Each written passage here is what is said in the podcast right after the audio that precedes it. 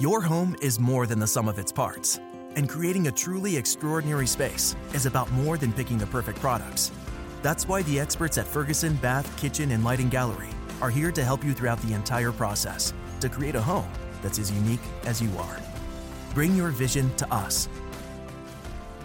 Schedule your showroom consultation and see more from brands like Monogram at build.com/ferguson.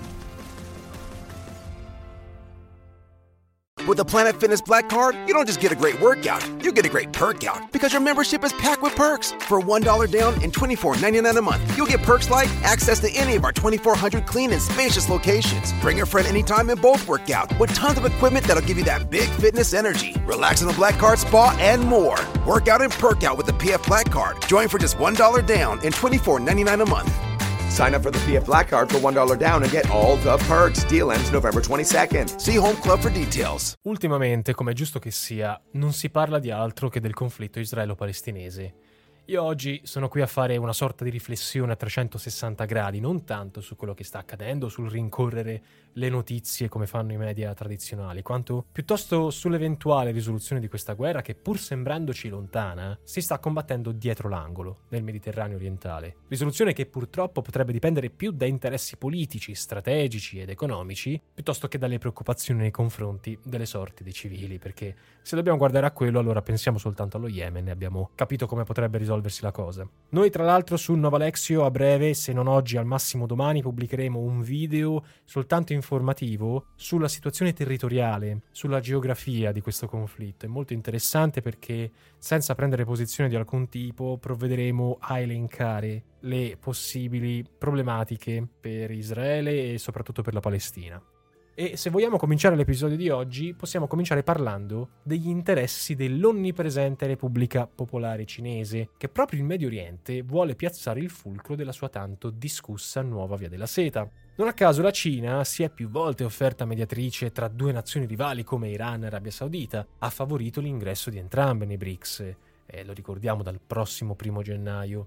Uno degli obiettivi più immediati della Cina infatti sarebbe quello di ridurre la dipendenza delle rotte infrastrutturali che passano per Russia e Cina, cercare così una quadra in Medio Oriente attraverso una sorta di percorso alternativo. Trovare una quadra per il conflitto israelo-palestinese infatti consentirebbe a Pechino di chiudere il cerchio oltre che rafforzare la credibilità della sua azione diplomatica, dimostrare così di riuscire dove tutti hanno per ora fallito.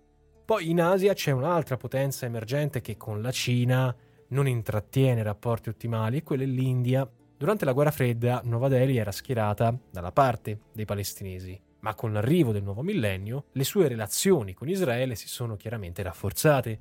Difatti Tel Aviv invia forniture militari e prodotti agricoli in India. Non deve quindi stupire che la posizione indiana rispetto all'accendersi di questo nuovo conflitto, meglio nuovo, vecchio ma nuovo conflitto, sia stata quella di attuare un compromesso tra le due parti, un po' cerchiobottista, cioè condannare gli attentati di Hamas accompagnando dichiarazioni di solidarietà verso Israele e al tempo stesso ribadire il favore verso la soluzione dei due stati, collocandosi così su posizioni vicine a quelle espresse da Mosca e Pechino. Il governo di Narendra Modi punta forse a favorire la nuova via delle spezie, che sembra una barzelletta ma in realtà è una sorta di alternativa all'iniziativa cinese, che pur non avendo al momento contorni ben chiari e definiti, sarebbe sicuramente minacciata dal disfacimento degli equilibri medio orientali. E al contrario di quanto fatto dalla nostra vecchia Europa, in particolare dalla UE, la cui unica strategia sembra quella di andare, tra virgolette, al traino dei propri alleati, spesso anche contro i propri interessi, India e Cina hanno saputo, passatemi il termine, diversificare la loro diplomazia. Diplomazia, perché diplomazia, questa è la parola chiave, il ruolo della diplomazia di fatti si farà sempre più importante nella prospettiva, per nulla ipotetica, di un'espansione del conflitto nella regione medio orientale. Israele ha già bombardato il territorio della Siria, in particolare gli scali di Damasco e Aleppo mentre al confine settentrionale, con il Libano, attende guardinga Hezbollah, che è un'organizzazione, lo ricordiamo per l'ennesima volta, paramilitare islamica sciita, sostenuta dal nemico per eccellenza di Israele, l'Iran.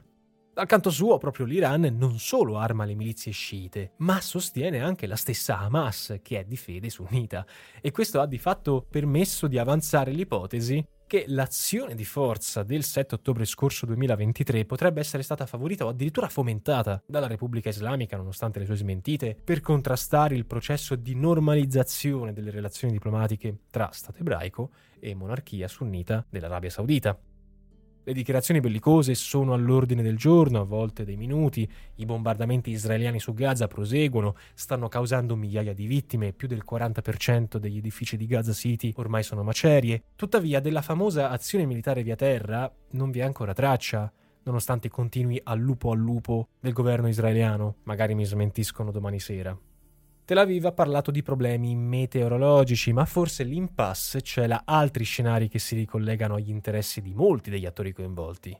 Infatti non possiamo escludere che il rallentamento di questa offensiva sia imputabile più che altro alla consapevolezza di dover fronteggiare un avversario che è molto più forte di quanto non si pensi. Basti dire che Hezbollah, in Libano, che ha già assicurato di intervenire in caso gli israeliani attacchino via terra, afferma di contare tra le sue fila circa 100.000 combattenti che da anni si addestrano a uno scontro contro Israele, muniti di un arsenale militare di tutto rispetto, con tanto di missili a lunga gittata, in grado di raggiungere il Sinai e anche molte città ebraiche. Inoltre la stessa organizzazione gode di un certo sostegno popolare. In Libano ha un importante seguito politico, tant'è che costituisce il terzo partito politico per importanza. In altre parole, se Israele fronteggiasse Hamas, il Libano verrebbe irrimediabilmente coinvolto. La cosiddetta ex Svizzera del Medio Oriente, di cui abbiamo parlato anche in un episodio del podcast, ha conosciuto negli ultimi anni una gravissima crisi economica e sociale, per cui Hezbollah potrebbe avere tutto l'interesse a evitare uno scontro armato con Israele, che si tradurrebbe in un disastro per la popolazione libanese di entità difficilmente prevedibili. Dall'altra parte, le stesse incursioni aeree in Siria da parte di Israele contro Aleppo e contro Damasco potrebbero essere lette anche come una sorta di avvertimento all'Iran per dirgli guarda stai calmo che se no ci arrabbiamo con Russia e Cina che stanno esercitando pressioni per evitare escalation che nuocerebbero ai propri interessi.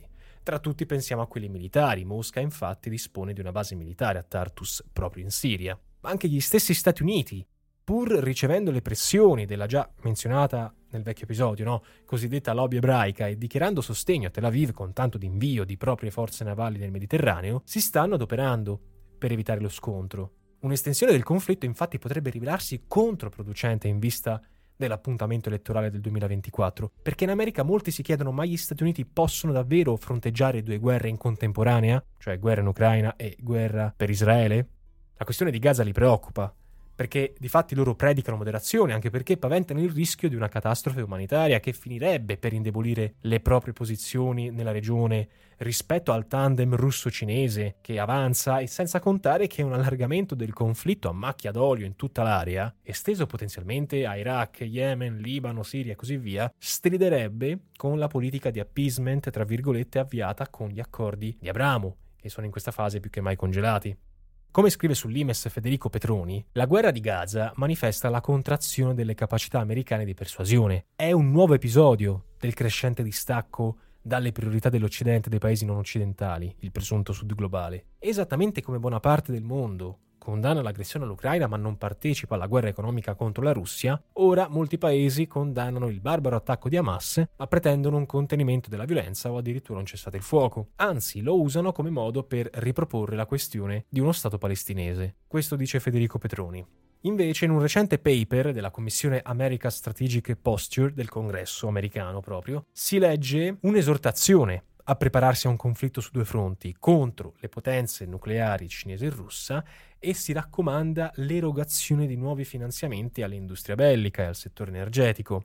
Un report del SIPRI, che è lo Stockholm International Peace Research Institute, che abbiamo menzionato in un video sulle, sulla guerra proprio, in generale il business della guerra, riferito al decennio 2010-2020, non a caso parla di un fatturato di circa 5 mila miliardi di dollari per le armi, con un trend in netta crescita per le 100 industrie più importanti nel settore degli armamenti.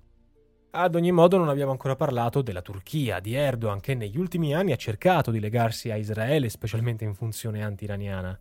La Turchia, che è un player che non viene quasi mai menzionato almeno a livello mediatico, ha gettato le basi per importanti accordi in materia di gas, che sfruttando le infrastrutture turche potrebbero far giungere così il metano israeliano in Europa. E non dobbiamo dimenticarci che lo Stato ebraico è tra i principali fornitori di armamenti per l'Azerbaijan che attacca l'Armenia, che è importante, Azerbaijan alleato proprio della Turchia. Ciononostante, Erdogan ha condannato con fermezza i crimini commessi dallo Stato ebraico in riferimento ai bombardamenti su Gaza, altrimenti non poteva fare visto che vuole ergersi come il leader del mondo arabo, ma la vedo dura, impegnandosi al contempo per un accordo di pace assai più funzionale al proprio interesse alla prosecuzione della cooperazione con Tel Aviv. E a proposito di mondo arabo, non possiamo non menzionare anche l'Egitto di Abdel Fattah al-Sisi, in quanto presidente, se così vogliamo chiamarlo, del paese che confina direttamente con Gaza a sud, al-Sisi, l'Egitto, teme afflussi insostenibili di profughi e quindi percorre l'unica strada che ha a disposizione, cioè la mediazione. Il paese arabo è alle prese con una crisi senza precedenti. È guidato da un uomo che ha contrastato i fratelli musulmani, che è l'organizzazione della quale Hamas è considerata una costola, e quindi si trova in una posizione molto precaria. Altro paese di confine, che è il Regno di Giordania, è popolato in gran parte da cittadini di origine palestinese, è considerato filo occidentale, ma nutre ugualmente timori verso le forze fondamentaliste, pur condannando fermamente l'azione di Israele su Gaza. Il sovrano giordano Abdallah II ha parlato di un pericolo catastrofe. Ma a questo punto l'ipotesi che si arrivi a una soluzione di compromesso, per esempio con Israele, che si accontenti di eliminare il potere di Hamas a Gaza, potrebbe non apparire del tutto irrealistica. È anche vero però che non è una novità, che del benessere dei popoli, perlomeno ai grandi decisori politici, non importi più di tanto. Come scriveva Pablo Neruda, le guerre sono fatte da persone che si uccidono senza conoscersi, per interesse di persone che si conoscono ma che non si uccidono. Per aspera d'astra. Your home is more than the sum of its parts, and creating a truly extraordinary space is about more than picking the perfect products. That's why the experts at Ferguson Bath, Kitchen, and Lighting Gallery are here to help you throughout the entire process to create a home that's as unique as you are. Bring your vision to us. Schedule your showroom consultation and see more from brands like Monogram at build.com/ferguson. Okay, let's roll, dudes. And I'm going 10, 30, 65 in a 45 zone. Yo, why's my gas tank on E? Up and hello, officer. Wait, what? I'm losing my license? I'll lose my job. And here come the court costs. Oh, man, that's the thing about pedal to the metal, dude. You speed, You lose. Slow down. Driving is no game.